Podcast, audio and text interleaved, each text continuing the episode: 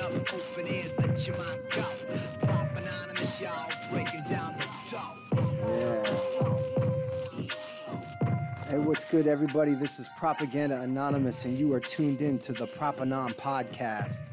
Join me as I explore topics discussed in the work of Robert Anton Wilson and interview some of the coolest people in the world. What do we talk about on the Propanon podcast? We talk story, we talk symbolic anthropology, crime and criminology, alternative reality games and UFOs. We talk conspiracy theory, comedy, comic books and quantum physics, liberation theology, negative theology, terrorism and music, sex, magic and drugs, psychedelics, housing and love. This is the Propanon Podcast. Tune in. Open your fucking ears, jackass. On a cold February morning in the year 2000, I found myself waiting in line to enter the Hammerstein Ballroom on 34th Street in New York City to attend the Disinfo.com conference. This was an all day event organized by today's guest, Richard Metzger, and his devoted team of badass cyberdelic revolutionaries. An event that, unknown to me at the time, would impact my life in more ways than I ever imagined as a 20 year old acid loving anarchist searching for illumination and enlightenment in the books of writers like Robert Anton Wilson, Timothy Leary, and John C. Lilly. It was Robert Anton Wilson, scheduled as the headlining speaker, that brought me to the event in the first place. Months before attending the DisinfoCon, I was traveling throughout America on a cross country tour as part of a college class called the American Odyssey. This class consisted of only a handful of students driving in a van with our professor and attending political protests and demonstrations all over the United States in the times leading up to the new millennium. This was an exciting trip to say the least. As a class, we attended the protests of the School of the Americas in Fort Benning, Georgia, organized by the priest Father Roy Bourgeois, who had been seeking to have the School of the Americas closed because it trained and continues to train soldiers from many other countries in torture techniques and the most innovative ways in how to murder people. People like the great Archbishop Romero, the Catholic priest who was murdered by thugs trained at the School of the Americas one day when he was giving Mass in his church in El Salvador. Romero had made the grave mistake of taking Jesus up on his word that Christianity should be for the poor and downtrodden, which greatly upset the rulers of El Salvador, who ordered his grisly murder because he practiced liberation theology, or Christianity for the poor.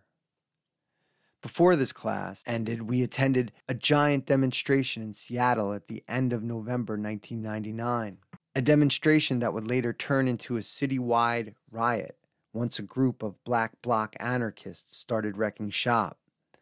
The four day protest was aimed at disrupting the meetings of the World Trade Organization and drawing attention to the perils of globalization implemented by corporate executives and heads of state who pass international economic trade deals without consulting the everyday people of the earth affected the most by the outcomes of such deals. The giant protest would later be called the Battle of Seattle, and it would dominate news headlines for the next coming months. So, when I was listening to Richard Metzger speak from the podium that day at the DisinfoCon about how we've won, meaning the counterculture of the 1960s and those of us influenced by it, have essentially defeated the great beast and can now begin to take over the whole damn world if we wanted to, I was listening. Something was happening in the year 2000. A positive exuberance permeated the air throughout the whole complex that day, and I got a natural high with no drugs at all that lasted for several days after the event. Just from running around and talking to everyone nonstop about everything that I thought was cool, which many of my fellow attendees also thought was cool. The theme of the event was a phrase borrowed from Timothy Leary, and it was find the others. Once Leary was asked what a person should do after they had turned on, tuned in, and dropped out, and Leary responded, find the others. So at the Disinfo conference that day, I thought I had done just that. I have so many amazing memories from that day. I'll just share a few with you. I saw Douglas Rushkoff and Grant Morrison for the first time there. I got to listen to them speak and I became a fan ever since. I got to see the performance artist Joe Coleman shoot fireballs into the crowd from the Roman candles that he had hidden underneath his button down shirt, and he lit a blaze at the end of his talk, leaving the stage in a haze of smoke like a true Mysterio magician that he is. I got to see the performance artist Kembra Pfahler and her band perform their fabulous Wall of Vaginas routine, which was comprised of four naked ladies covered head to toe in body paint, laying atop each other with their legs spread wide open, exposing their yonis, as Kembra, also naked and painted and slathered and splattered ultra white paint onto their pussy lips and legs, all while the amazed crowd cheered them on. And finally, I got to not only see Robert Anton Wilson speak, but I got to hang out with him in the green room before his lecture. The backstage area was packed. There was Grant Morrison over on one side of the space holding court, and there was R.U. Sirius in another area chatting up some freaks. And lots and lots of people were walking through the zone. It was more like a party than a cloistered backstage area. There he was. I saw Bob Wilson seated on the edge of a couch, chain smoking cigarettes, not talking to anyone. I approached the sage with nervous trepidation, took out my copy of Illuminatus trilogy, and then asked him to sign it, which he did so happily. And then I listened to him tell me how he got such intense stage fright before all his talks, which was one reason why he smoked so many cigarettes. I couldn't believe that the guy who co wrote Illuminatus experienced any sort of fright about anything because in my mind at the time, Robert Anton Wilson was as close to a superhero as one could get. Yet somehow, him admitting this to me, him sharing that one small sliver of vulnerability, made me think he was even cooler than I thought he was before the event. Wilson made me feel like a friend that day, even though I was just a fan seeking an autograph. We shared a few jokes, had a couple laughs. He signed my book, and then I went off, and then he went on stage. It's safe to say that the DisinfoCon of 2000 greatly altered the trajectory of my life. I don't know if I would have even written my forthcoming biography of Robert Anton Wilson if I had not attended this amazing event in the first place. Essentially, my book was born 23 years ago, that cold February day in New York City, and I have today's guest to thank for that, Mr. Richard Metzger. You were born in Cincinnati, Ohio, yeah? No, no, I was no, I I'm talking to you from Cincinnati, Ohio. I, I live here now, but um, I was born in Wheeling, West Virginia. Okay. When I was a kid, when I was a young young kid, it was actually a bustling city. But by the time I was in my mid, early to mid teens, the the there was a recession in the late 70s that just destroyed all of the business in that town and um, the coal mining and the steel mills and all that closed so a, a town of like 56,000 became like a town of 20,000 almost you know within you know just like the blink of an eye but strangely enough um, uh, you could get a lot of weird media there I, you know what I mean? Like you could, there, there was a used bookstore there that I used to go to that, that only recently closed down, I guess, because the, the owner died, but it was this um, weird, like it was like underground magazines and comics and used books. Right. The place was called the ultimate paradox. Right. but I could go in there and, and, you know, as like a 12 year old and just like spend like the, the guy wouldn't bother you. I could spend the entire day just like reading British rock magazines or, Crawdaddy or you know Rolling Stone, but just you know there were just stacks and stacks and stacks of these things around, and you know you'd spend like a dollar and come out with like ten old magazines. You know, I mean that that was like the kind of kid I was, and um, there was an amazing library there where um, I found in a, in a pre VHS era that I could rent or you know from the library I could I could uh, check out I guess uh, cult films. Like like I couldn't see Eraserhead on a in a movie theater anywhere you know within 200 miles of me. But I could get Eraserhead from the local library and watch it on a 16 millimeter projector in my parents basement you know? So I was like really resourceful about just sort of feeding my head despite where I lived you know what I mean? It, was I mm-hmm. think it made me more extreme but I was like you know I would buy albums through um mail order and stuff like that. Like I would do like go around and knock on my neighbors' doors when I was like a 10 year old and say, I'll weed your yard for 10 bucks or whatever. So I could buy, you know, an Iggy Pop album that I would have read about in Cream magazine, but never heard. But I'd read the description of what it was like so that I would buy it through mail order. I mean, that's how complicated it was, Mhm. you know, in the 70s to get your hands on that kind of stuff. when did you, I guess, first get hip? I was I I was a extremely hip kid. I mean, like it was. I would say, you know, I went from like my interest went very quickly from like Batman to Planet of the Apes to James Bond to David Bowie. You know what I mean? And then William Burroughs and all of these things that were almost probably offshoots of being a Bowie fan. Mm. Is that where it started? Do you think? Do you think it all started with Bowie?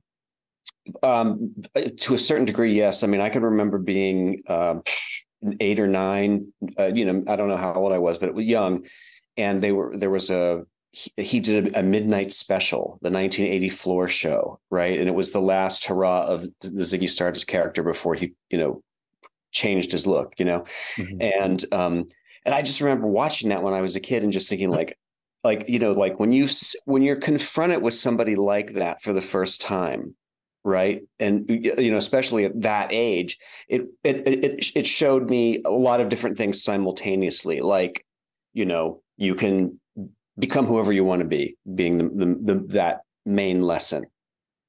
You know what i mean? Like you could you could change your identity into something like that Mhm. some way.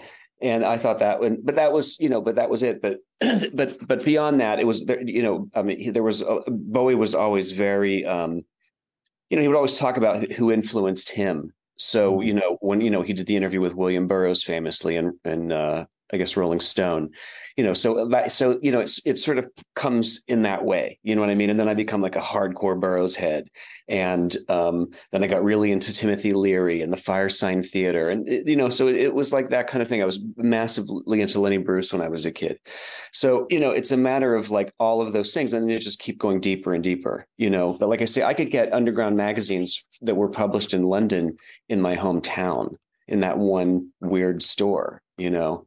Yeah.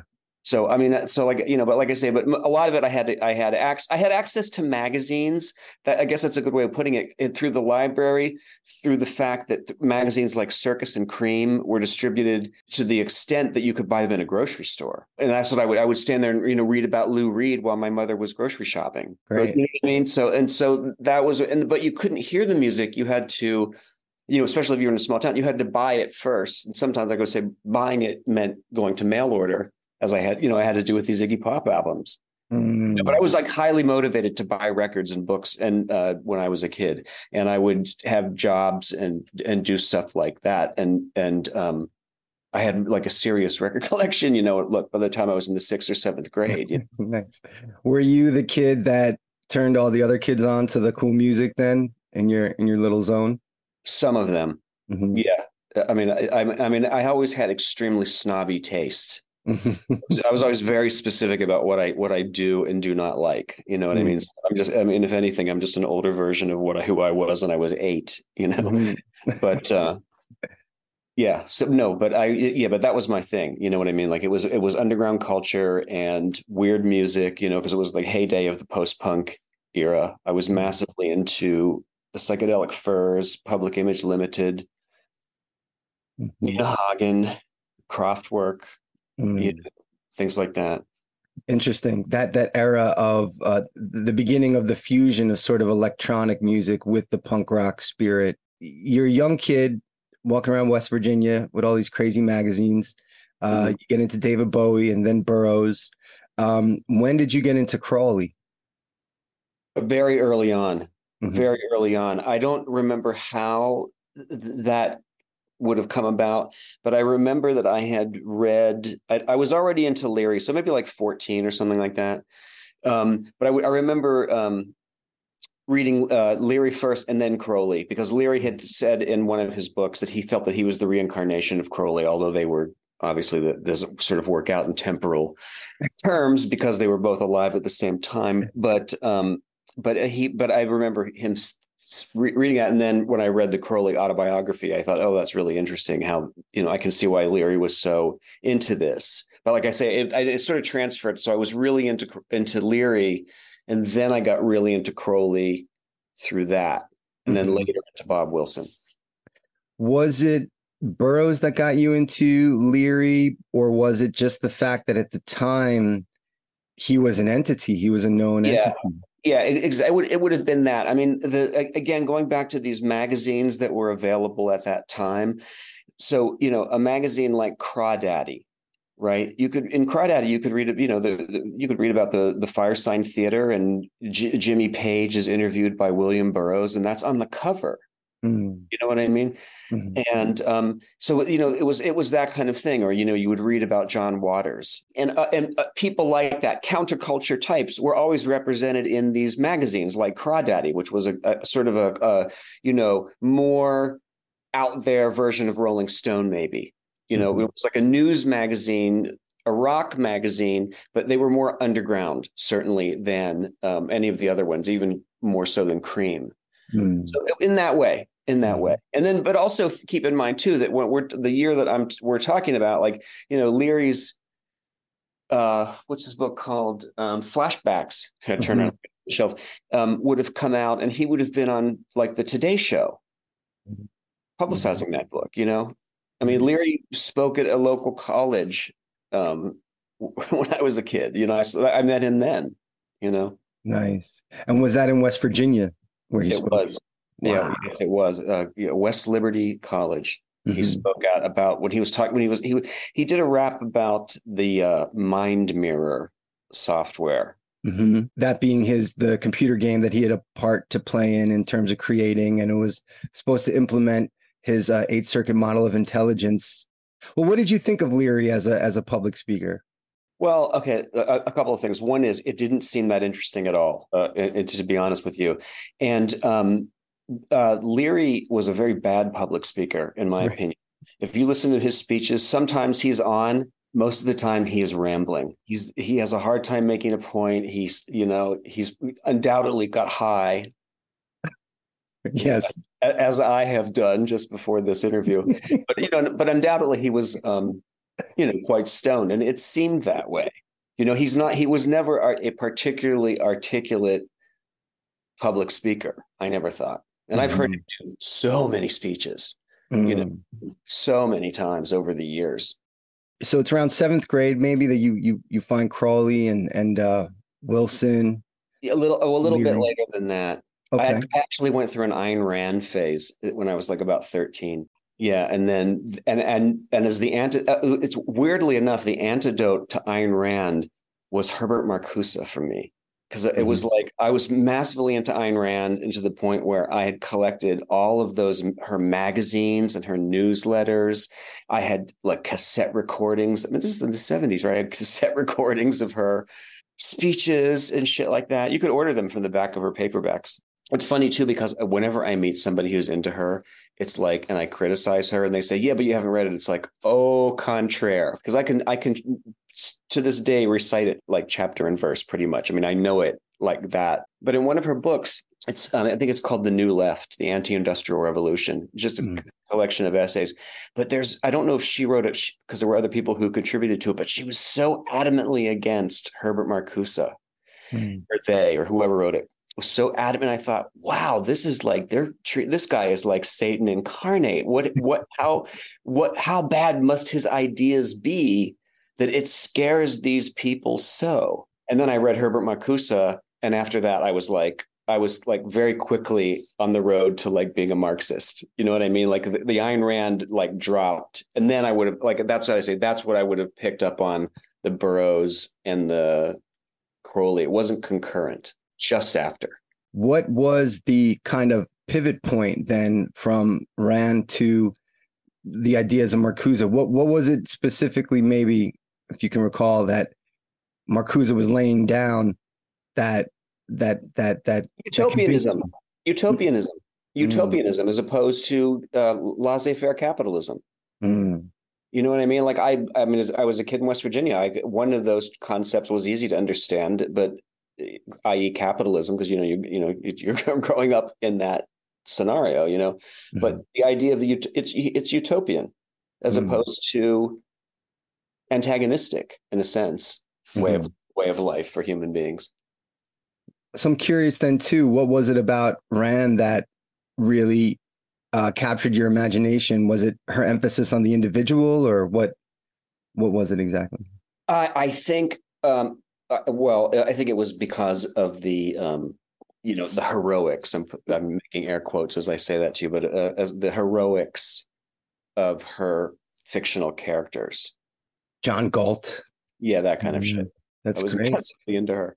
Yeah, well, she seems like sort of like a like an intellectual that a lot of uh, uh you know young thinkers kind of um you know process through. So that's great, man. So you went from Marcuse to to uh to to Burroughs to Leary to uh, at what point did you come across Robert Anton Wilson? Then was that through reading Leary? The thing to keep in mind is, is that those books were always around. Mm-hmm. So if like if I w- like certain um, kids that I would have hung around with were, were really into Tom Robbins, Kurt Vonnegut, um, and the Illuminatus trilogy would have been a part of that.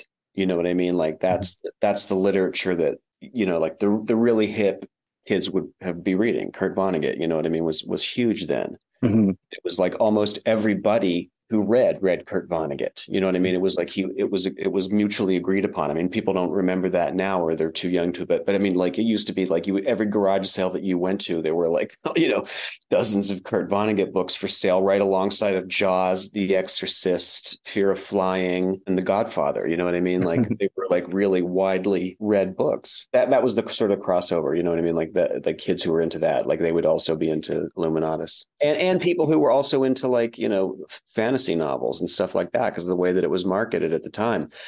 His books, um, Wilson's books were always uh, in the sci-fi section. Where exactly did you find Illuminatus? Say for the, for the first the time. mall, the mall in St. Clairsville, Ohio. How did you end up in New York City, man? From West Virginia to uh to New York City.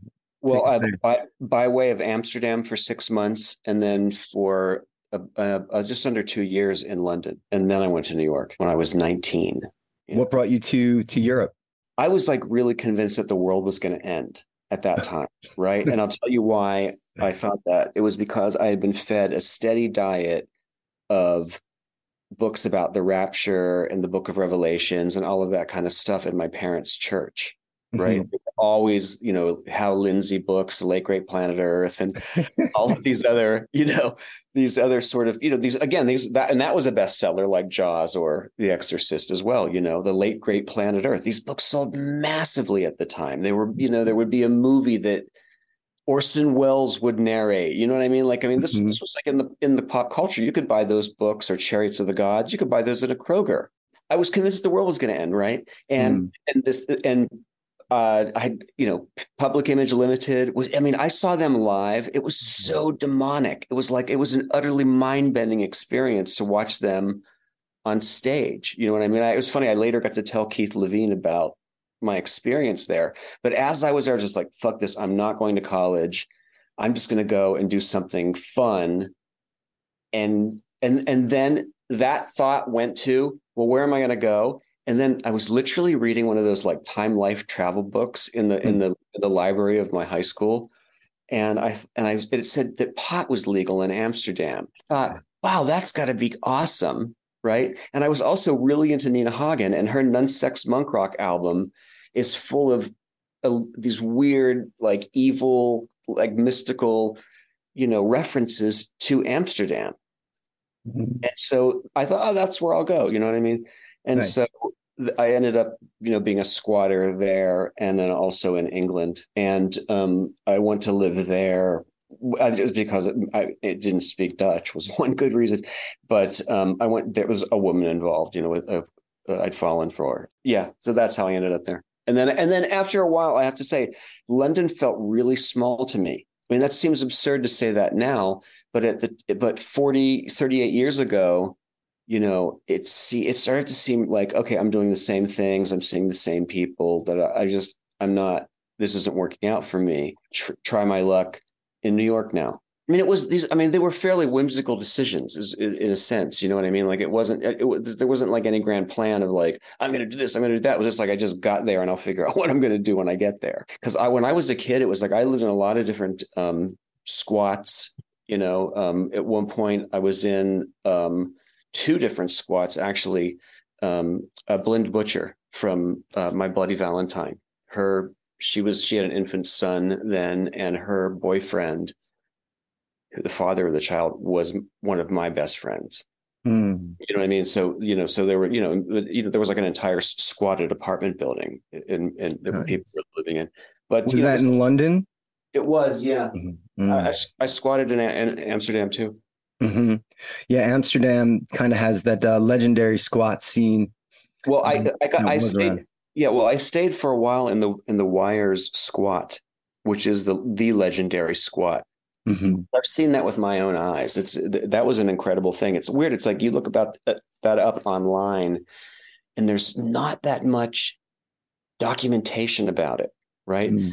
But it was a squat that it was a massive, massive building that had been, I think, two different factories were in this. It was like a, you know, it was like bigger than it was like a city block, but like a massive city block, you know Mhm. and um it had been taken over and you the idea was is that the, the upper floors is where there were was hot water and there were more bathrooms because it was all communal Mhm. and, if, and if you were accepted in uh, by the group then you had to le- live on the first floor where there was no hot water and one bathroom and take cold showers. And then when a place became available a floor up. And people would literally just like brick off their you know they would brick off a little wall and Mm. and then with a door you know what i mean? Like that was the scene there. So it was you know so it was like a lot of punk rock kids and um you know people with like you know pet rats on their shoulders and stuff like that you know it was that kind of scene Wild.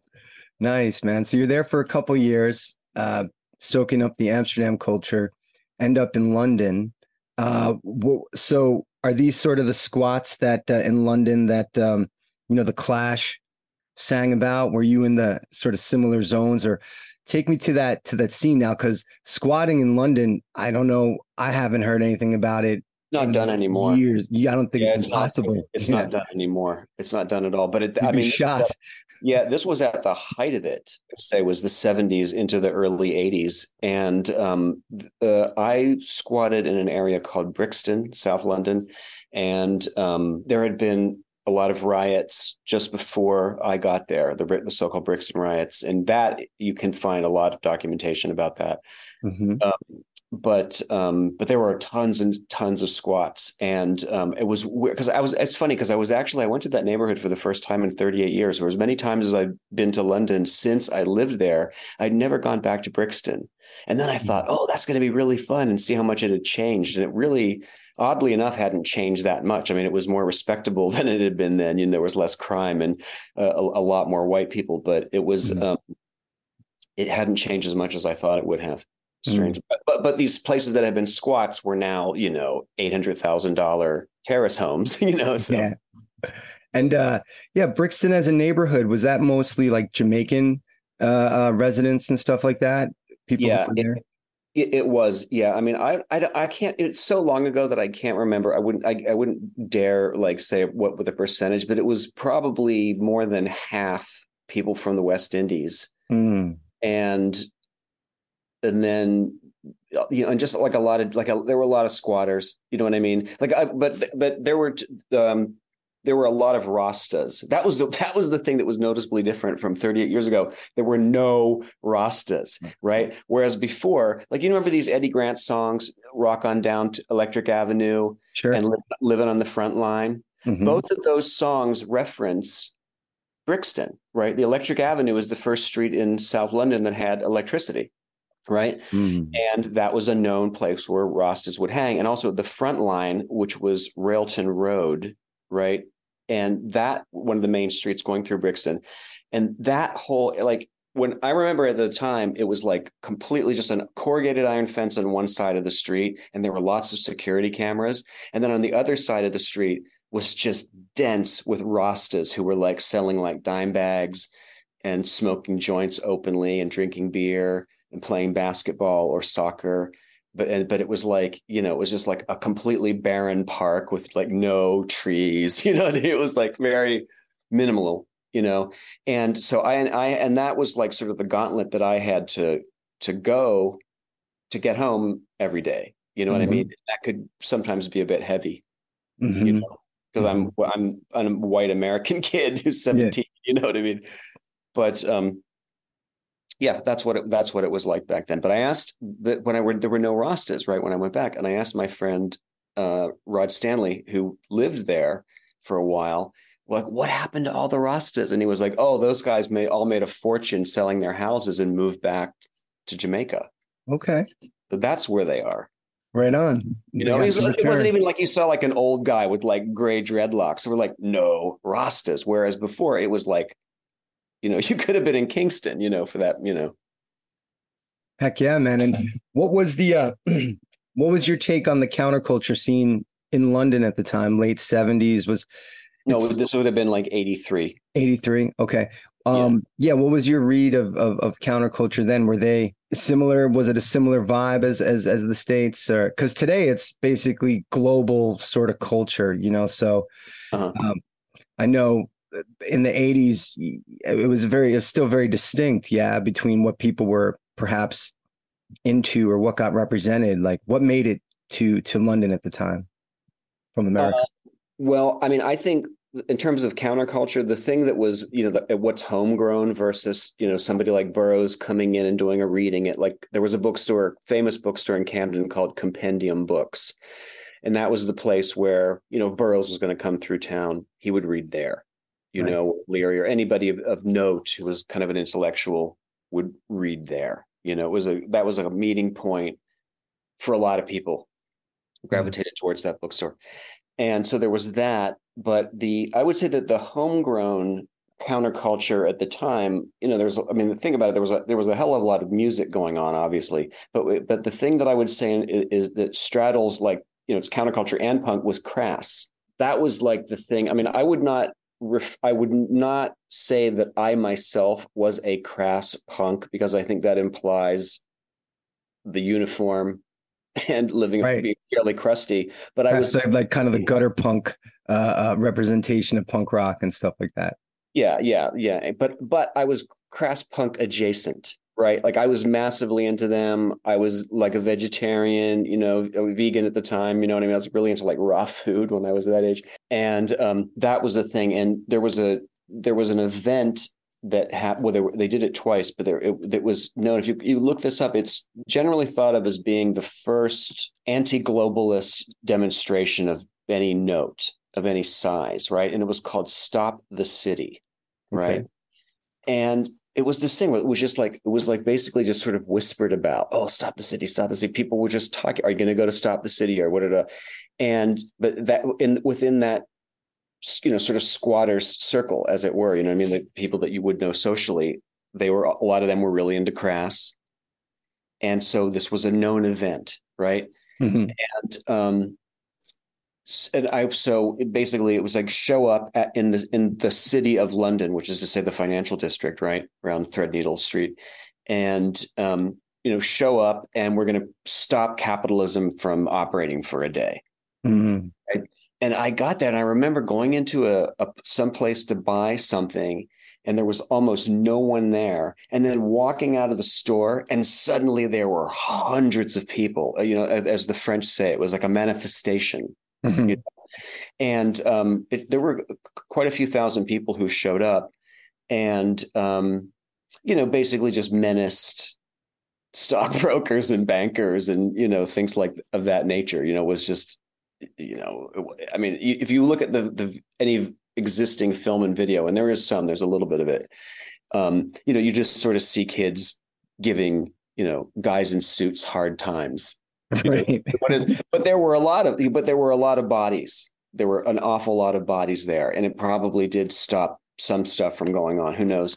But um, anyways, I was ended up being caught up in in a a what the what's called bottling, right? The, where the or kettling, right? Where they start moving you. The cops just keep moving the barriers closer and closer until they compress an awful lot of people into a very small area, and then they hold you there until they are good and sure that you need a piss, and then they will let you dribble out and go find a place to relieve yourself. But that was like, you know, so like that day, I, you know, so I was in the middle of that kettling effort on Threadneedle Street when I was a kid. The, I, read the, the British comedian David Baddiel was also there. You, you got your first taste of sort of uh, anarchy in the streets, I suppose.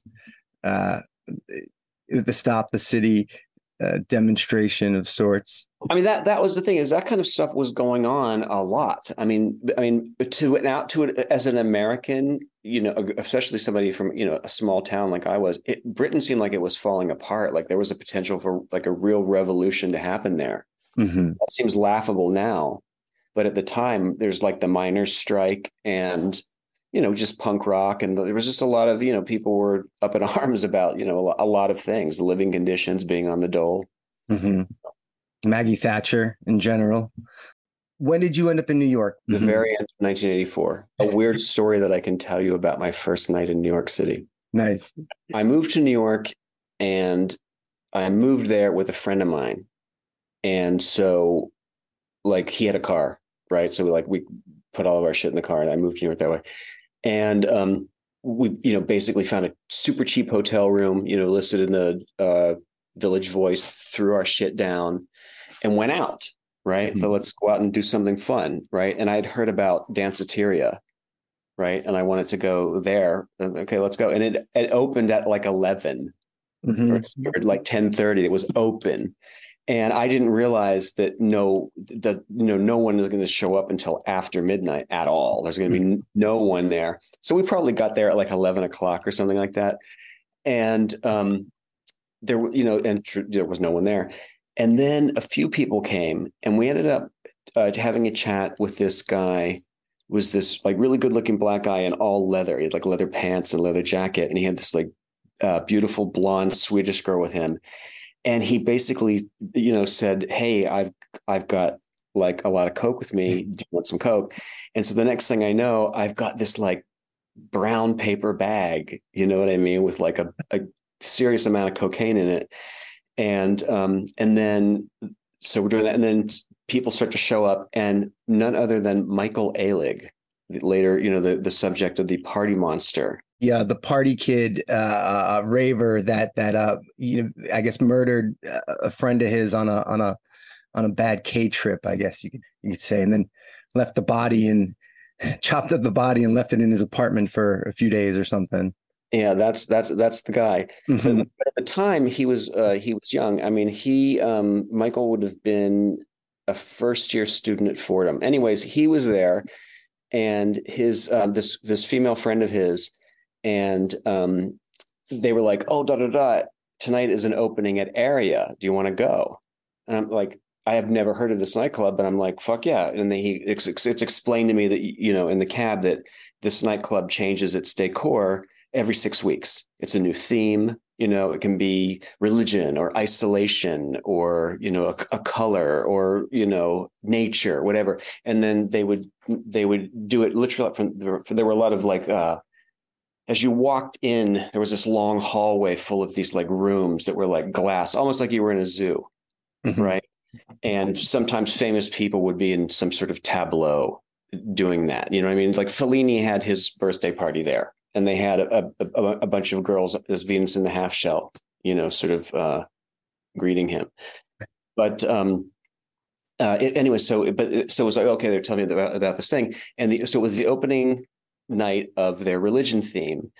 And so we got out of a cab and you know right in front you know how that trick works and the crowd parts and we literally like i'm you know i'm this kid from nowhere with these two other kids and it was just like we like got in for free and everything i have no idea why but this happened but as we were walking in i looked down the street and there was a there was a, a group of people marching towards the nightclub down Hudson Street, and they were holding a guy on a cross who had flaming arrows in his stomach.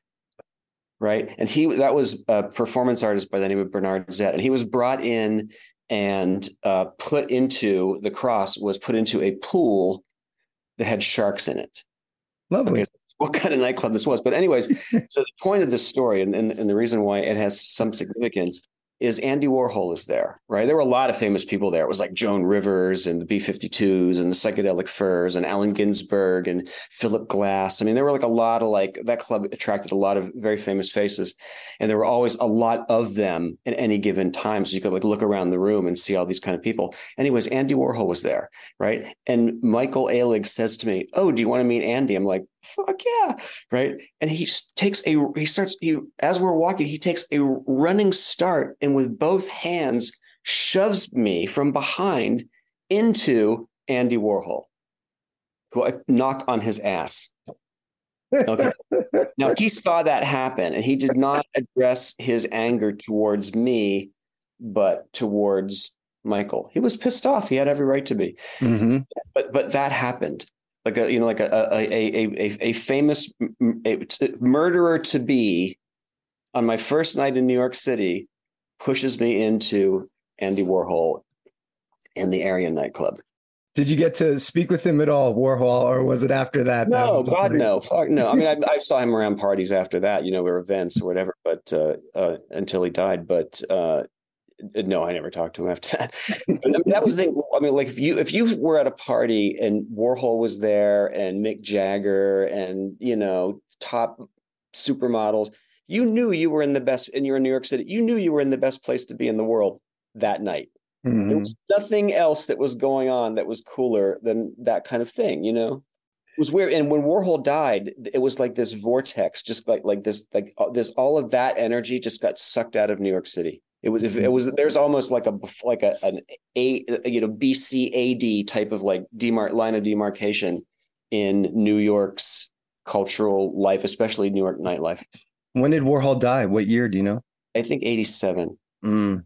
And after he goes, it, it becomes very like Beastie Boys slash hip hop. Mhm. Whereas prior to that, it was like this kind of sophisticated art scene, you know, you know, pe- people who did things for a living. You know what I mean? Like who were like real artists, real magazine publishers, real writers. You know what I mean? Like people that you knew and you read about were out and about, and that just stopped after that. And it, it became, like I say, hip hop and also club kids Mhm. That- and and that was just a big turnoff for a lot of people. So the the nightlife just sort of changed quite a bit. Like I say, when Andy Warhol died, it was a, it was definitely something that that happened, if you will. So, um, you know, from 80, say 80, when, when you first arrived, saying 84 to, you know, number of years that you're there, then what, um, what were some other kind of, you know, personal landmarks for you along the way to, to, to, to this event, to this great Disinfo conference of 2000, you know, like this, this, uh, interesting collection of, of artists, performers, speakers, intellectuals, musicians that you, you were able to gather and corral for that event. So you had the idea for the Disinfo conference, but you were also working on multiple fronts, like because Disinfo was it eventually became a website, but before then it was a TV show.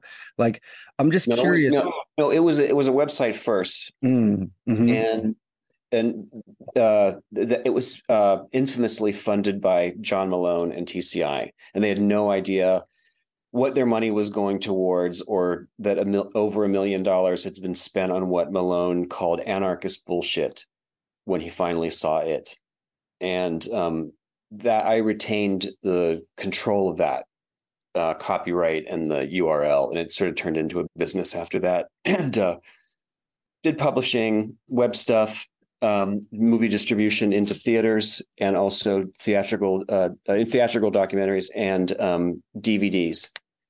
So that was that was the mainstay of it, and then I did a television show in. T- uh, that I shot in 1999 and it aired in 2000, and then I shot another series after the DisinfoCon that aired in 2001.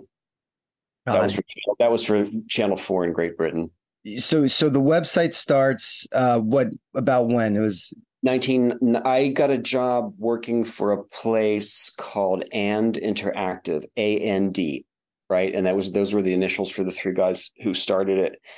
And um uh they were doing you know like CD-ROMs and stuff like that. And then the idea of oh, here's the internet. And then the one of these guys was extremely good, slick dude, smart as hell, and he was very good at at giving a very convincing speech that convinced you know some very wealthy people to invest in him right? So i would say that i probably was one of maybe the first dozen people to have a job like a job job where you're getting paid every week and taxes taken out to produce web content. And um, that is where disinformation as a website was developed but before that it was developed as a tv series idea that oliver stone was going to executive produce Hmm. And That tell me been- about that. What was that uh, sort of idea? Was that what became Disinfo Nation, that the TV show that later aired on Channel Four? No, was, no, not at all. No, the original idea was to do something that was like a straight up um 60 minutes type documentary series Mhm. for like a network.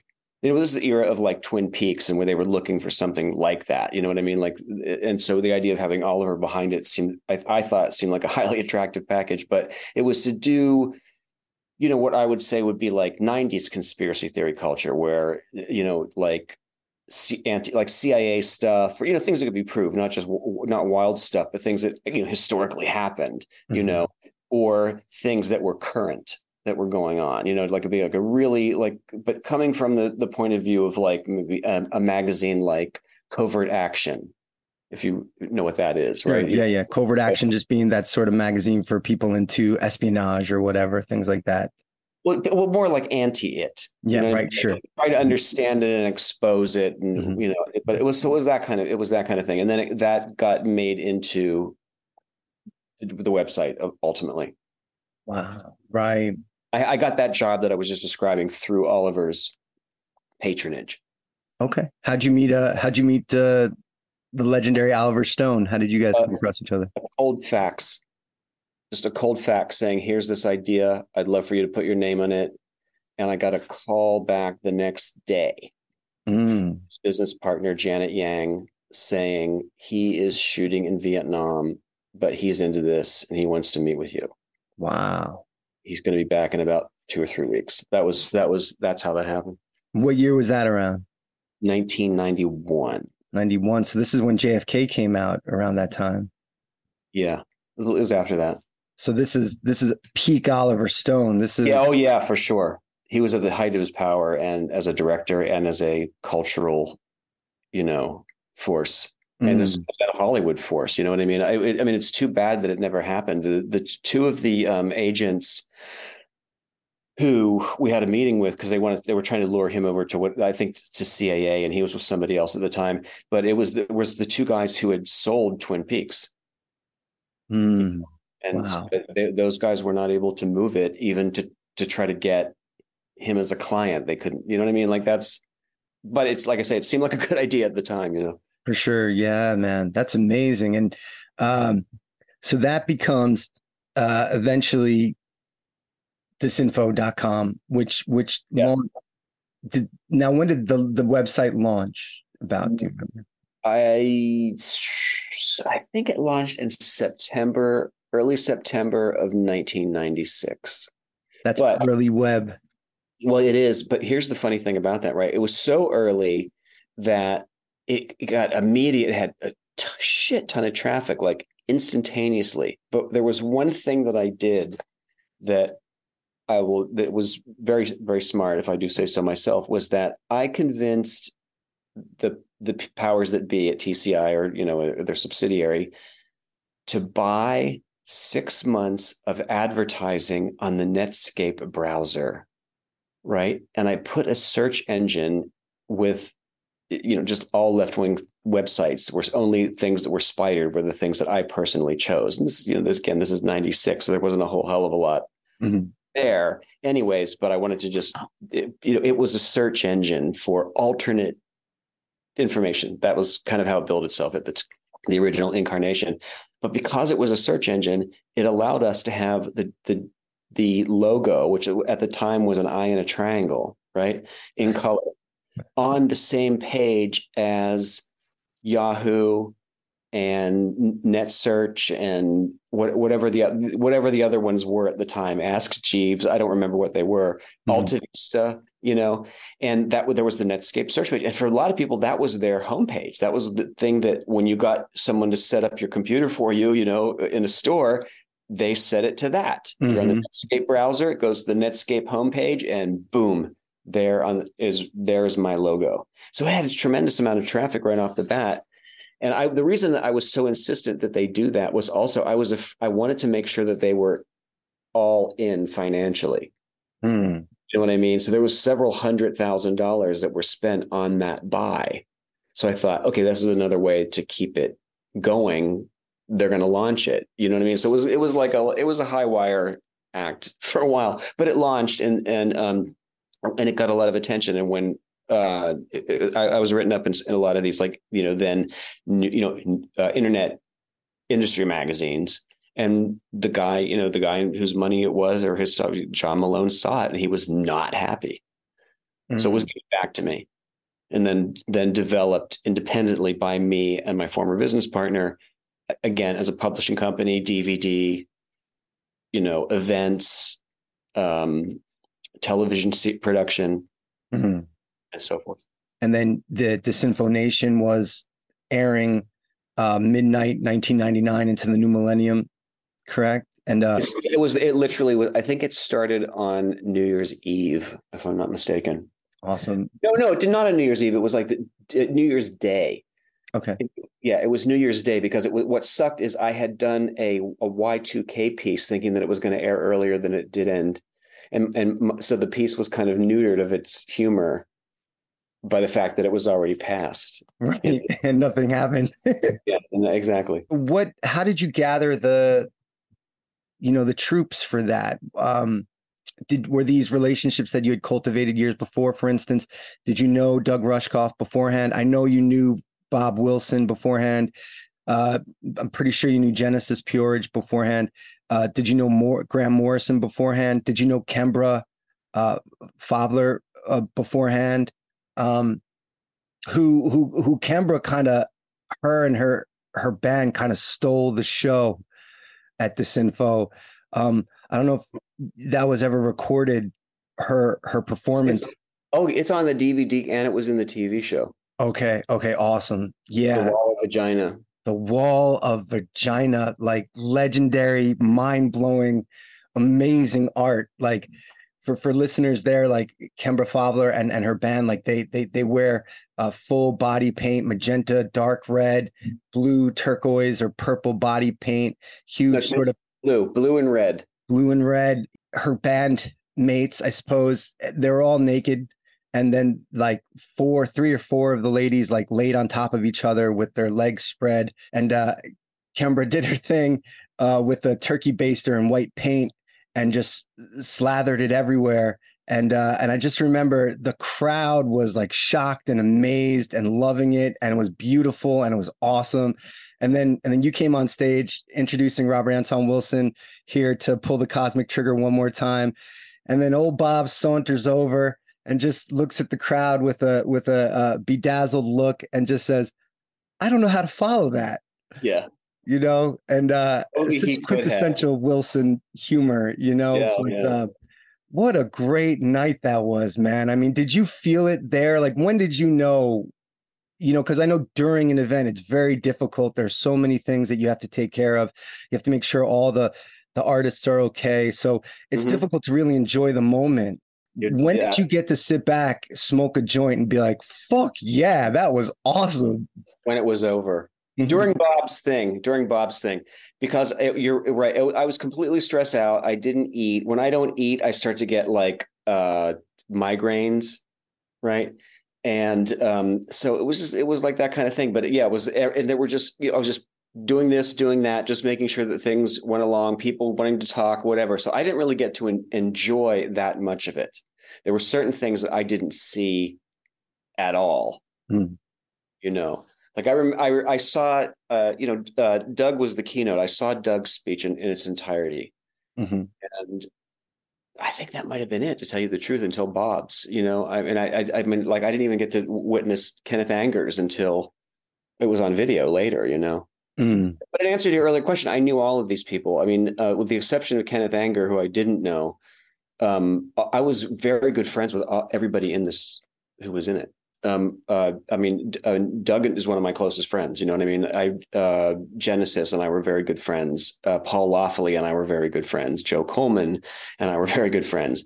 Grant Morrison and I were very good friends, you know, so I knew everybody there. And I, and I also, and I, I knew Bob fairly well at that point too, because I, I met him several times over the years at, you know, his shows, you know, his, his talks at, in LA and stuff. But um, I'd also, I'd interviewed him already for the, for the Channel 4 show. So I, you know, I knew him at that point pretty well. I'd spent a, a, a fair amount of time interviewing him, talking to him on the phone, or being there with him. And so the motivation behind it, I mean, this was your your baby, right? This was did what made you want to throw this event? I don't think it was my idea. I think it was mm. my former business partner's idea. I think he, he he was basically saying, "We've got all of this money, i.e., this razorfish.com money that mm. was invested in, into our brand, right? Let's use it. You know, let's do an event. And then my thought was, oh, what about an event you know knowing fully well that i could get all of these people who we've just talked about with one phone call and it's done you know and they're happy to do it you know and um and i know that it's going to be great i mean it was like you know it was just like it wasn't like that list of of people was like agonized over or really like thought about you know what i mean i wish i in retrospect i would have added more women to it but um at the time i think we contacted lydia lunch and diamanda galás and neither one of them could do it mm you know but um but it, it, ended up being like aside from Kembra and and Magnuson, a sort of a bit of a boys' club. So there was a bit of regret there. But but but in any case, it, it, wasn't like we sat around and thought, oh, who can we get? It was like, here's the list. You know what I mean? It was like it was just off the top of my head in five minutes. Here's the list. You know, and um, uh, so yeah, I mean, like I say, it was they were all friends you know but it was gary's idea and, and what and and uh, what um what i thought okay why don't we do this like the nova convention you know the the the thing that was a, a a two i think it was a two day celebration of the work of william burroughs that robert anton wilson and timothy leary and Patti Smith and Brion Gysin and a whole bunch of it was sort of all these counterculture luminaries. Either gave a speech or they did a reading or they were on a panel. And then you know and you know where there was some kind of you know musical entertainment you know whatever. And so i thought oh let's just model it after that. And that's what we did do you know. That's great. So that was the reference point for you personally the the nova convention. Absolutely yeah, and it was uh, that great kind of punk rock celebration of William S. Burroughs, who in the '70s was, you know, considered in many ways a godfather of punk rock you know, uh, from Lou Reed to Patti Smith to Mick Jagger, David Bowie, they all sort of applied his cut up method to certain songs and whatnot. And course, he was huge at that time. And uh, as you mentioned, Robert Anton Wilson spoke at the Nova Convention. And uh, you said in a previous interview with uh, Doug Rushkoff on Team Human about how uh, Burroughs, you know, when, when Buckminster Fuller was alive, everyone knew about him. But when he died, he the the the signal went dead. He, no yeah. one really knows about him, and almost the same with Tim Leary. But sure. um, uh, Robert Anton Wilson is a slightly different case, though. You know, mm-hmm. like would you would you kind of categorize him in a certain sense with Burroughs as there's this voice that continues from the grave with with uh, with Wilson. You know, um, what is it about about Wilson like Burroughs in a way that why is his voice still relevant today? If you think it is relevant at all. Oh no, I do. I definitely do. I think both of them are very relevant. I don't know if I if I have a, a, a concise answer to that one though. I mean, you know, it's it's it's it's it there. It, it it if you are interested in learning how to think, both of those writers have got something for you. If you're learning how to you know to change your mind or to you know get involved with magic or you know you know there's there's a lot of deep ideas there to uh, mull over. Yeah, man, and and and you know one of the um most interesting metaphors, I suppose, at least that I found about Wilson that that is very, you know, prescient or or, or relevant for today is the whole notion of the chapel perilous, right? Mm-hmm. This yeah. sort of journey through a type of madness to come out the other side, hopefully a, a better, uh, you know, more calm and and and and uh, agnostic sort of thinker. Um, uh, and when I was writing my book about Bob, right, Chapel Perilous, I, I, asked awesome people if they themselves had experienced their own sort of Chapel Perilous moments, right? And uh, when we were speaking at a previous time, uh, you told me this pretty amazing story about your own journey through Chapel Perilous or a type of Chapel Perilous. If you recall, it was uh, I think you said you were um, you're 29. You were in a super uh, Terence McKenna mode. You were living in New York City, working at the Paramount Hotel, and smoking DMT four times a day. Uh, yes, yes, that's all true. um, you know, very quickly, yeah. What what could you say you learned from from that sort of experience and your time dealing with those? Well, I, when you when you're talking about Chapel Perilous, you're talking about the concept of initiation, right? You're talking about you know, which I think Wilson covers the best, not even in the necessarily in the Cosmic Trigger, but in the Mask of the Illuminati.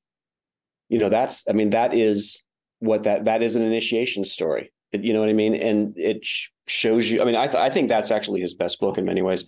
Um, but um, you know it's initiation that we're talking about right and so i think that you know and i think it's something that goes on for your lifetime also but um, you know for me i started getting involved in the occult or, you know interested in that from my interest in crowley and kenneth anger and things like this but but it it's, it's it wasn't it wasn't an interest that ever went away for me right but it became a much greater concern of mine in my late 20s and um, I found that at the time, my the I had achieved some level of success in my mid twenties that by my late twenties had already it was in the rearview mirror, you know. And I was working at a hotel. I fucking hated the job, and um, you know it was a drag. And I, uh, I, uh, the, I, a friend of mine had a steady source of like really good DMT, and I was really in, in, like I say, into a Terence McKenna mode at the time. And so I was smoking DM con- DMT constantly, and I was constantly having really strange coincidences happen to me. Right. And it wasn't like I was looking for them, but I would notice them when they happened. Right. You know, and um, and and one of those coincidences actually does involve the cosmic trigger. So it's it's very you know it's it's it's to the point i'm going to actually show you this in a second but i um i because i have i have all the receipts for the story i'm about to tell you um so okay so it's like thanksgiving weekend i'm at this staying at the hotel and they're like you just want to stay in the hotel get a room here and stay for like four days because there's a lot of people want to take off and you get paid overtime and blah. I'm like, yeah, fuck yeah. So I was staying there and there was a i was the i was the like the maitre d the concierge rather. And um, so i was there behind that desk and if people got mail i would give it to them and i would make reservations for them for their hotel or for the restaurants and stuff like that or buy them tickets for broadway shows and whatnot. Anyways there was there were there was a dude who worked there who was a like a bellman right? And he was this tall like super good looking sort of male model like sort of what i assumed to be a himbo sort of type guy. And I never really said anything to him other than, hey man, what's up? And, you know, just passing him by. And so that Thanksgiving night, it's probably about 1.30 in the morning, right? And he walks up to me and says, Hey man, do you want to smoke a joint? I'm like, fuck yeah. So we go into the basement of the Paramount Hotel, which was a which had been a speakeasy. So you get down there and there's literally like it was, you know, it's like a nightclub that is just covered in dust you know, it's uh, like you know booths and mirror balls, and you know it was it had been a speakeasy, you know, and during Prohibition, and um, but a really opulent one. But again, just covered with dust at this point. So we're down there, we're smoking this joint, and I've got, um, I also had weed weed on me, right, and so I had in my my bag, but in my bag because I was staying there for four days, I had a bunch of books that I was reading. One of them was Terence McKenna. Uh, one of them was Crowley, and one of them was the cosmic trigger right? And this guy who i'm talking to his name was uh, uh, jason he was saying oh yeah i've read this book. He's like i sold this to the bookstore that i was working at right before i left la and i said what bookstore was that? And he said oh the brand bookstore in glendale. I said well that's where i bought this. And then here is the book you just have to pretend. If you're listening to this, you just have to pretend. and uh, there's his name. Wow. Right? They wrote his name in it, so they knew it was his book. So when it sold, you know, he got he was he got more money, I guess, because he was an employee there. Got but it. I, okay. literally, in a book of it's a book about crazy coincidences. Right. Boom, there it is. Right? Isn't Unbelievable. That, yeah, yeah. So I mean, so you know, so that's but you know, those kind of things happen have happened to me my entire life. But and that's a very specific one. I, I'll tell you one more, right? That that's like that. And again, I don't think these things ever add up. And again, I don't look for them, but I notice when they happen. How can you not? Right? Here's the story. One day, I am. It's in New York. It's like 1988, maybe. And I'm in the front room of this apartment that I'm living in, and I'm cleaning up my bookshelves, and I've got stacks of magazines that I'm going through. I'm just cleaning up, and there's an eight by ten glossy of an ex girlfriend of mine, like a headshot, laying on top of the stack. And my then current girlfriend, who I was living with, comes into the living room and she points to that and she says, Who is this? I know her. And I said, That would be impossible for you to know her because the whole time she had gone to school in London, this my present girlfriend at the time, Mhm. whereas this British girl was living with me in New York. Okay. Right. She was a very uptight person. And when she sublet her apartment in the UK, she said, I'm going to pay a certain amount of money. No one can sleep in my room. Right. She had this amazing apartment. And um, so no one can sleep in my room. And she was the type who would like, anyways, but that was like, that was the deal. I'm paying rent. No one sleeps in my room. No one can ever sleep in my room. Okay. So, anyways, she and I got into this big fight in New York City, and she was going to go back anyways. And we were already breaking up, but it was like, okay, I'm leaving early. Mhm. So she leaves early and goes back to London. In London, the guy who was her roommate or whatever, sublease E, was letting his girlfriend and another girl stay in the house because their lease had run out and they needed a month before they went back to New York. is Oh, you just stay with me, right? She'll never use her room. She's in New York. She's not coming back until X day. Well, anyways, she knocks on the she goes into her bedroom to find this girl sleeping in her bed and has a proper freak out and right? And so but anyway she was like i but i was like well and she comes back in and she was like and she reads me this woman's address from her, her address book. And it was her address right? Dig it so dig it. So a woman goes from my bed literally my bed in new york city to her bed where my next girlfriend is sleeping and i mean think about that for a second I mean, too, too much. I mean, it's too specific, right? And, and and then weirdly enough, the um, the other girl who was staying there had the same birthday as me, right? Mm. And then even weirder that there's a part two of this is that same girlfriend and I were walking around the East Village when her mother came to visit, and her mother had been, I guess, kind of a groupie, and um, she was living with Don Preston from the Mothers of Invention in the Okay. '60s when the Mothers were playing in New York. They had a residency there for a whole summer, and she was living with Don Preston. And we're walking down St. Mark's Place, and she was like, "Oh, this is the building where I used to live." And I said, "That's funny. I used to live in this building." We lived in the same. I lived in the same apartment as the mother of a future girlfriend of mine 20 years before. She lived there 20 years before I did.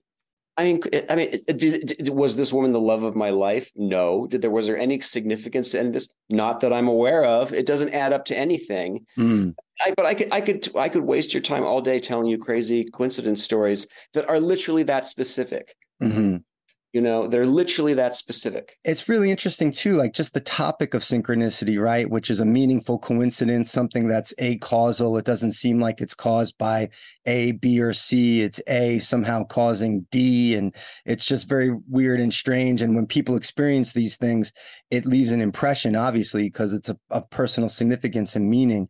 But um, it's interesting to think about, like, you know, Wilson's book, which came out in 77, was uh, really forwarded or put the notion of synchronicity into the counterculture, uh, as did other things after that, other books and writers and stuff. But Mhm. we live in such an interesting age now where.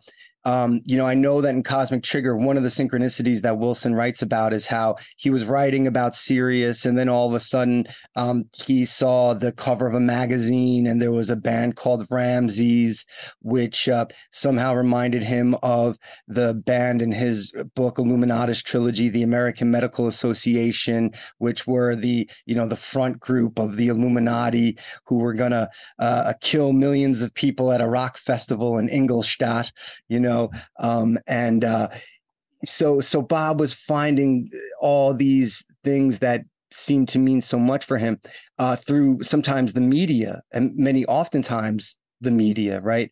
We live in this age now where, um, thanks to uh, uh, surveillance capitalism and your computer and phone passively listening to everything you say all the time, you know, you could talk about how you have a backache, and then two minutes later get a get a commercial on YouTube, uh, you know, uh, advertising like a back cushion or something like that. Or you have to. This happened to me the other day, or just yesterday.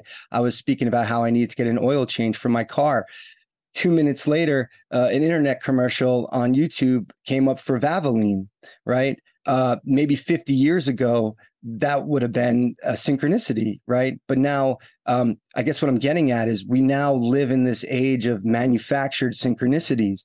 In fact, that could even be a type of advertising campaign because you, you know you you, Uh, yeah. you you get into people's minds best when they're unaware of it, I suppose, right? But um, It's up. It's updating Noam Chomsky's manufacturing consent. So another question is, you know, Wilson, at least I got this from him when reading those books and all of his work, is that when you're experiencing synchronicities, it might be a sign that you're kind of on the right track, correct? Like you're kind of Oh. receiving a message from your inner, higher, whatever, deeper self communicating to you. So where do you file sort of synchronicities these days, Richard? Well, well, I mean, it, it in two ways. One is, like I said before, I don't, I don't look for them. I notice them when they happen. You know, I think that uh, I interviewed um, a lot of people for this. I just, I'm doing a uh, working on a, an occult TV show right now, where I interviewed 53 occultists. You know, uh, Awesome. which is so forth about this. And and Gary Lachman, um, author Gary Lachman had a he was saying that you know there's a it's it's a there's a resonance between the inner and outer worlds where it's where what you are thinking about or what you want seems to be known and understood by some entity that which is outside of you that can that, you know and so and and then so he says that but uh, or and that man and that magic is is making synchronicities happen. You know it's it's it's induced synchronicity right? And uh, Christina Oakley Harrington, um, who uh, owns the um, Treadwell's bookstore in London, said that you know that she considers the magic and witchcraft that she's involved with is making the less likely more likely, and that mm-hmm. you know when and, and as she says when someone talks about a coincidence and someone says oh what a coincidence she says yes that's us. That we occult we work with synchronicity. We work with coincidence you know? And so I think there's that. But but also i think what you were describing before about how you know an algorithm is just going to pick up your thing and it's not like oh i was just thinking about lou reed and you know or i just wrote about lou reed in my e- in my gmail account and here's it. um but um uh, there's a woman, uh, an author named Sarah Lyons, and she says that really the mark of a good mystic is when y- you know how to walk the line between, you know, the cluttered nonsense of the universe and something real and tangible that whereas the universe wanting to speak with you i, I also think hang on, just to finish my Mhm. point i think a, a lot of the synchronicity stuff also i think there's if if if so, if one were to study crowley's interest in the holy guardian angel and the the sacred uh, magic of abramelin the mage and why that was interesting to him i there's a lot of overlap there between the holy guardian angel and the way that you would have that knowledge and conversation of said holy guardian angel and synchronicities happening to you and weird coincidences. Right. And this too, then being a, a major part of uh, Cosmic Trigger Volume One, where uh, Wilson was kind of uh, deconstructing this notion and and getting under the hood, if you will, of of uh, how to contact your holy guardian angel. Right. So where the knowledge and conversation of the holy guardian angel is is uh I guess its origin story, if you will, is that the book uh, Sacred Magic of abram Abramelin the Mage, right in the 16th century, 1600s, and how uh, uh, an, a magician is supposed to uh, cloister oneself for six months and you know adhere to like a strict diet and do all these uh, magical rituals, and then uh, along comes Crowley uh, uh, many years later, and he attempts the the that exercise, right? Um, uh, it, if doesn't work out right he does he seeks to do the whole six months in his in that uh mansion or whatever in in uh northern england right and then it's during his walk in china uh, where he, I guess, he imagines the temple in his own mind, and um, I guess he creates uh, his his book Lib- Liber Samekh from that, um, which becomes sort of a condensed version of the the the ritual for contacting one's holy guardian angel, I suppose, right?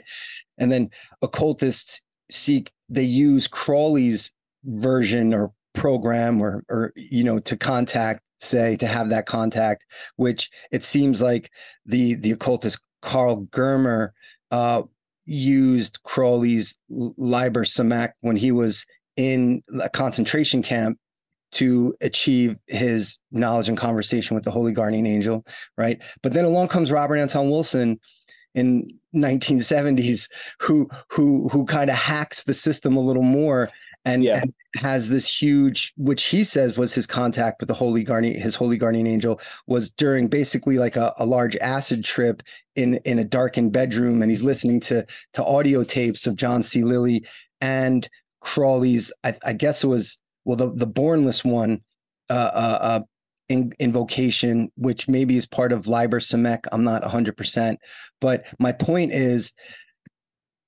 isn't it interesting how uh, uh, um you, dynamic this this whatever this magic ritual is that it, it changes over time or can be changed over time? Because i know colin wilson he criticized Crowley saying that he never truly completed the the the the, the Abramelin the Mage six month ritual, and this actually cursed his life for the. Colin Wilson seemed to hate Aleister Crowley. you know what I mean? Like, so this sort of cursed his life, and no, he never achieved this when he was walking across the plains of China or whatever. But then along comes Robert Anton Wilson, who is sort of that bridge then between that that thelemic ceremonial magic and then these punk rockers out of England, these chaos magicians who they don't seem to well, it seems sort of varied. Some of the chaos magic doesn't seem to give much credence to this whole holy guardian angel thing, or I could be mistaken. Maybe they take an even more relativistic view that, you know, how many, maybe we have multiple holy guardian angels, right? like, how do you know now when you are, you know, contacting the the source? Like, for instance, Richard, when you had that awesome like that's just a wild synchronicity. You're smoking a joint, and it always involves weed somehow too, right? Like, well, in my life, yeah, same man. like, um, but you know, you're smoking a joint with this coworker, and then he's like, "Dude, that's my book," right? Yeah, I Um, bought his book, his book about coincidence and synchronicity. That's I you know, had it there at that moment. I mean, run the film backwards. You know what I mean? A few years to all of the events that, that conspired, you know, to make that happen. You know, here's another thing that happened briefly.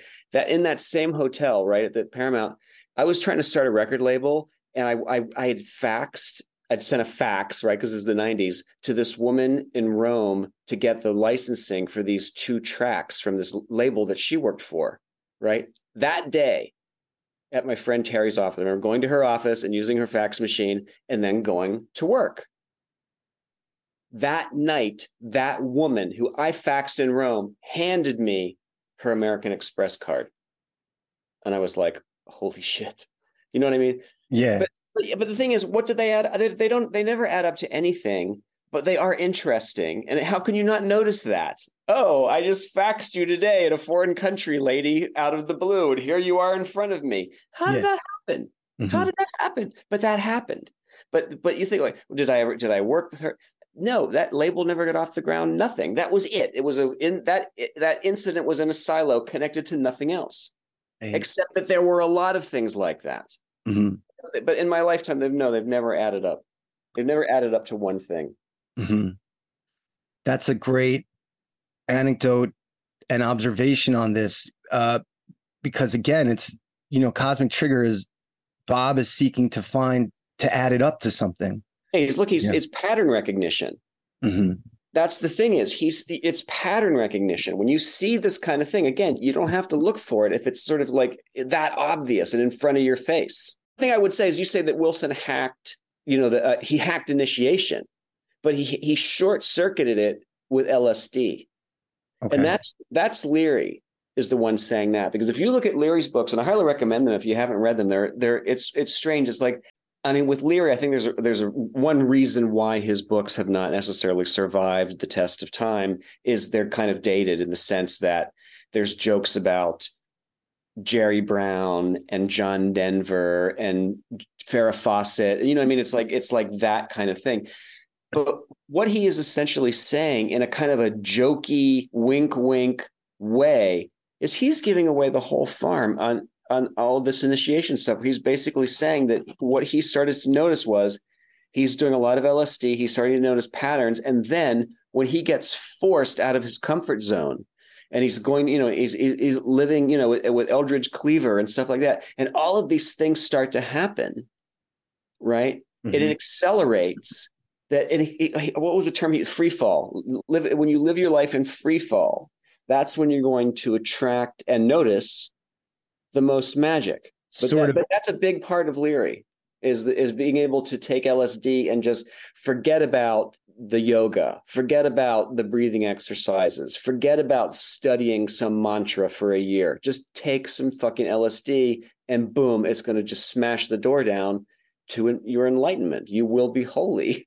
This mm-hmm. is what he said. He's. I don't think he was wrong right and you know utilizing the leary uh, uh, lexicon uh, re-imprint oneself mm-hmm. into some higher form of oneself um and uh yeah that's a very kind of 70s message with the LSD and I mean that carried over into the 90s as well you know and we're in such an interesting period now today like especially over the last 10 years the the the signs and symbols that were utilized that in the 70s even into the 90s perhaps meant one thing but now even those countercultural signs and symbols have gotten inverted subverted uh beginning perhaps around 2016 you know um and this new interesting era that we're in of seeking to see what carries through from that period right? Like does anything carry through? Like in a you know in your previous interview with rushkoff on team human you guys uh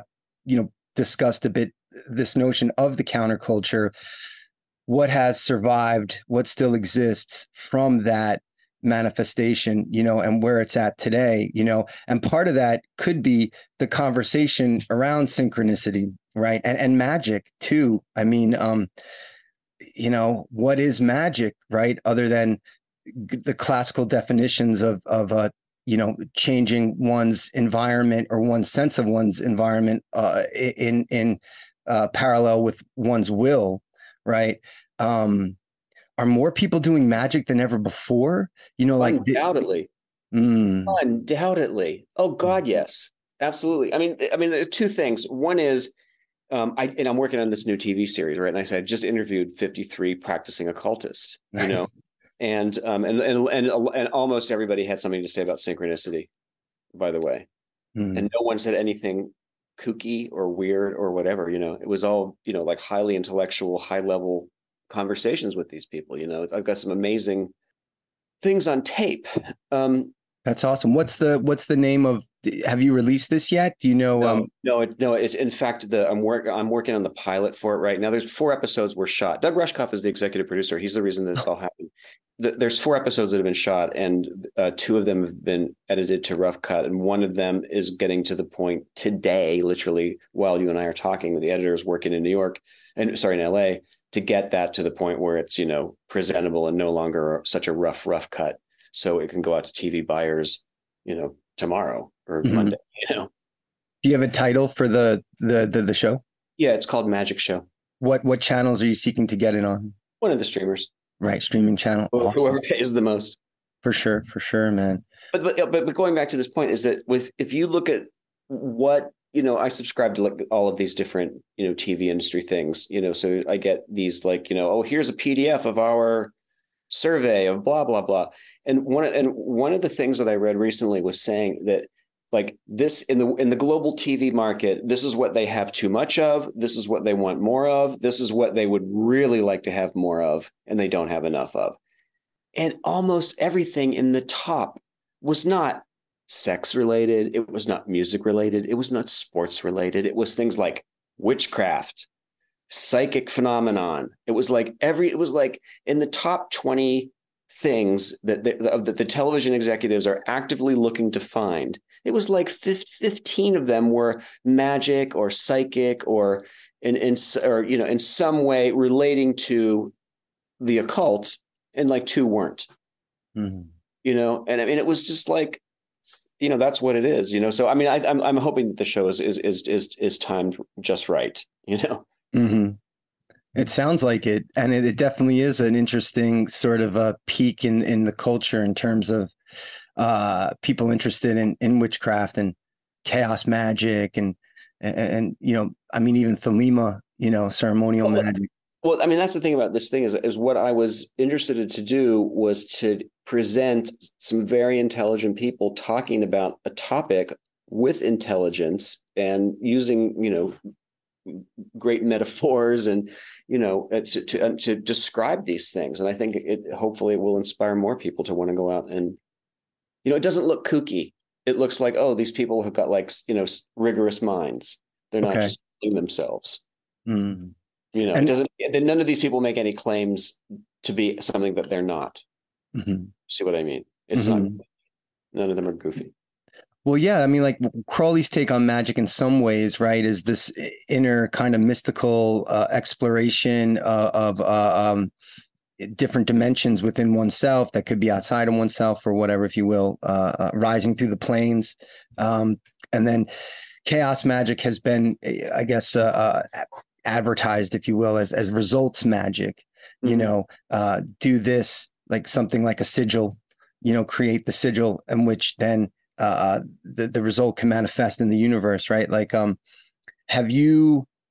Do you don't have to get specific, but have you ever used sigils in order to attain a desire? Yes. So it works, Oh God, yeah. and magic works. That's that's that's the point. It does work. Mm, It does work. It's just it's a tool. It's a tool. You can do a lot of different things with it. mm, You know, it depends. It depends on what your intentions are and what you want. mhm, how good you are at it. You know what I mean? It's it's I mean, I've always looked at magic as like a mental martial art where, you know, you just don't on your first day, you know, you don't just you're not you're not gonna, you know, be the get a black belt. You know, For you gotta build up, you gotta build up to it. But you get to a certain point where you you, you can you're gonna be more successful mm. getting the things that you want.